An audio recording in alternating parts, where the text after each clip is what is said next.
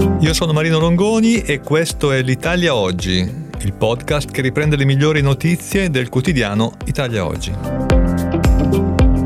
Ciao a tutti, ecco alcune delle notizie più interessanti pubblicate su Italia Oggi di mercoledì 20 dicembre. Deor senza vincoli per il 24 è l'apertura del giornale. In effetti c'è stata una proroga interessante soprattutto per bar e ristoranti che anche per il 2024 potranno utilizzare senza bisogno di alcuna autorizzazione gli spazi pubblici all'esterno dei loro locali per posizionare deor, tavolini, sedie, pedane e quant'altro possa servire per accomodare i loro clienti. Era una misura questa che eh, fu introdotta negli anni del Covid per consentire eh, appunto ai bar, ai ristoranti di allargare, di mantenere all'aperto i clienti laddove possibile ovviamente e poi è stata prorogata diverse volte, ora c'è una proroga anche per il 2024. Naturalmente positivo il giudizio di FIPE Confcommercio, la Federazione Italiana dei Pubblici Esercizi, che evidenzia come con questa disposizione i titolari dei pubblici esercizi potranno non richiedere l'autorizzazione paesaggistica e culturale, che altrimenti sarebbe stato un disastro, per gli spazi esterni funzionali all'attività di somministrazione di alimenti e bevande. Questo è quanto previsto dalla legge il mercato e la concorrenza, approvata in via definitiva dall'Aula del, della Camera, che contiene numerose altre disposizioni interessanti, tra cui, per esempio, una norma sulle botteghe storiche. Infatti i comuni, in accordo con le soprintendenze, potranno individuare i locali in cui si svolgono attività artigianali e commerciali tradizionali, riconosciute quali espressioni dell'identità culturale collettiva, per poter poi avviare apposite forme di promozione e salvaguardia. Sarà possibile anche l'introduzione di specifici albi che potranno essere raccolti a livello nazionale anche con la costituzione di specifici portali o percorsi turistici. La seconda notizia riguarda invece i giochi online, quindi le scommesse. C'è un uh, costo notevolmente aumentato eh, per chi vorrà gestire eh, questi servizi. Addirittura, eh, eh secondo le stime del MEF, eh, ci saranno 50 operatori che parteciperanno ai prossimi bandi per la concessione delle licenze, ma il costo eh, della licenza è aumentato a 7 milioni, 28 volte il costo precedente che era di 250 mila euro. Inoltre è stato introdotto un canone di gestione quasi triplicato al 3% e infine una tassa, diciamo, una fee annuale dello 0,2% sui ricavi netti da utilizzare in campagne informative e di comunicazioni per eh, i temi del gioco consapevole.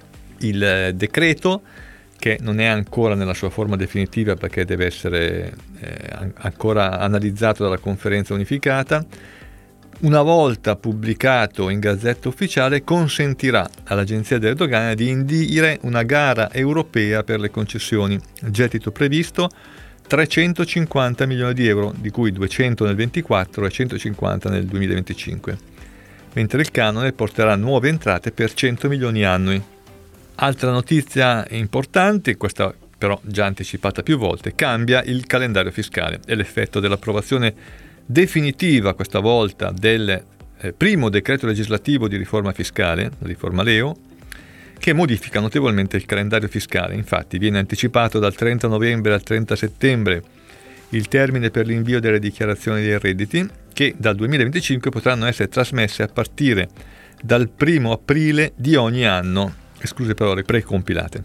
Stop alle trasmissioni dei controlli formali, avvisi bonari e di compliance nei mesi di agosto e di dicembre. Riscritto anche lo scadenzario dei pagamenti con l'aggiunta di una ulteriore rata, che diventano quindi da 6 a 7, alla modalità dilazionata del versamento del saldo del primo acconto delle imposte, con i termini di scadenza delle singole rate allineate al 16 del mese, da luglio a dicembre, per soggetti con e senza partita IVA stabilizzata inoltre definitivamente la modalità semestrale dell'invio dei dati al portale tessera sanitaria da parte degli operatori obbligati, adempimento che altrimenti sarebbe diventato a scadenza mensile dal prossimo 1 gennaio. Le novità sono state approvate in Consiglio dei Ministri in seconda lettura, quindi il decreto legislativo attende ora soltanto la pubblicazione in Gazzetta Ufficiale. Sanzioni a raffica invece in materia di privacy. Infatti eh, i garanti della privacy europei eh, hanno fatto il punto sui primi cinque anni di applicazione del GDPR, quindi il nuovo regolamento europeo sulla privacy. Dal maggio 2018 al novembre 2023 i garanti dei singoli Stati europei hanno erogato oltre 4 miliardi e 286 milioni di euro di ammende, adottando 6.680 provvedimenti punitivi.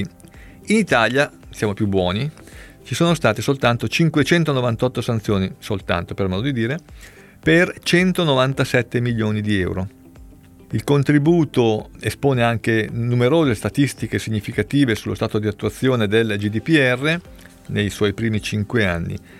E tra queste cose eh, si mette in evidenza che nonostante queste sanzioni, nonostante l'attività dei garanti privacy, in realtà il cybercrime non accenna ad arretrare. L'associazione Clusit ha contato nel primo semestre solo in Italia 1382 cyberattacchi, il più alto numero mai registrato finora. Una notizia ora sul de minimis, il regime che calcola gli aiuti massimi concedibili in modo abbastanza semplificato alle imprese. Infatti dal 1 gennaio 2024 e fino al 31 dicembre 2030 il tetto massimo del regime de minimis viene più che raddoppiato. Si passa dagli attuali 200.000 euro di massimale ai 300.000 euro in tre anni per le imprese e dagli attuali 500.000 euro ai 750.000 euro per gli enti che forniscono servizi di interesse economico generale come trasporti pubblici, assistenza sanitaria, e servizi che rientrano nell'ambito tipico del terzo settore. Ricordiamo che il regime del de minimis è un meccanismo che consente in pratica di erogare agevolazioni a certe condizioni naturalmente, senza che queste imprese che ricevono l'agevolazione siano soggette a controlli particolarmente incisivi. Questo è dovuto al fatto che si tratta di somme modeste e comunque destinate a uh, imprese, attività, enti che in qualche modo eh, sono meritevoli di tutela. Più risorse dall'INAIL per mettere in sicurezza piccole e medie imprese e aziende agricole. Sale infatti a 130.000 euro la misura massima di contributo concedibili contro i 50.000 e 60.000 che erano previsti in precedenza per le PMI e per le aziende agricole eh, sono i contributi che l'INAIL può concedere per mettere in sicurezza appunto eh, queste attività economiche. Eh, quanto prevede una delibera del Comitato di eh, sorveglianza dell'INAIL eh, che sarà applicabile fin dal 2024. Oltre a questo aumento, anzi un raddoppio, nelle somme che possono essere richieste e quindi concesse dall'INAIL per la sicurezza in azienda, ci sono numerose altre eh, novità per il 2024, ma sono di carattere piuttosto tecnico, per cui rimanderei all'articolo pubblicato da Italia Oggi in edicola quest'oggi. E questo è tutto, a risentirci alla prossima occasione.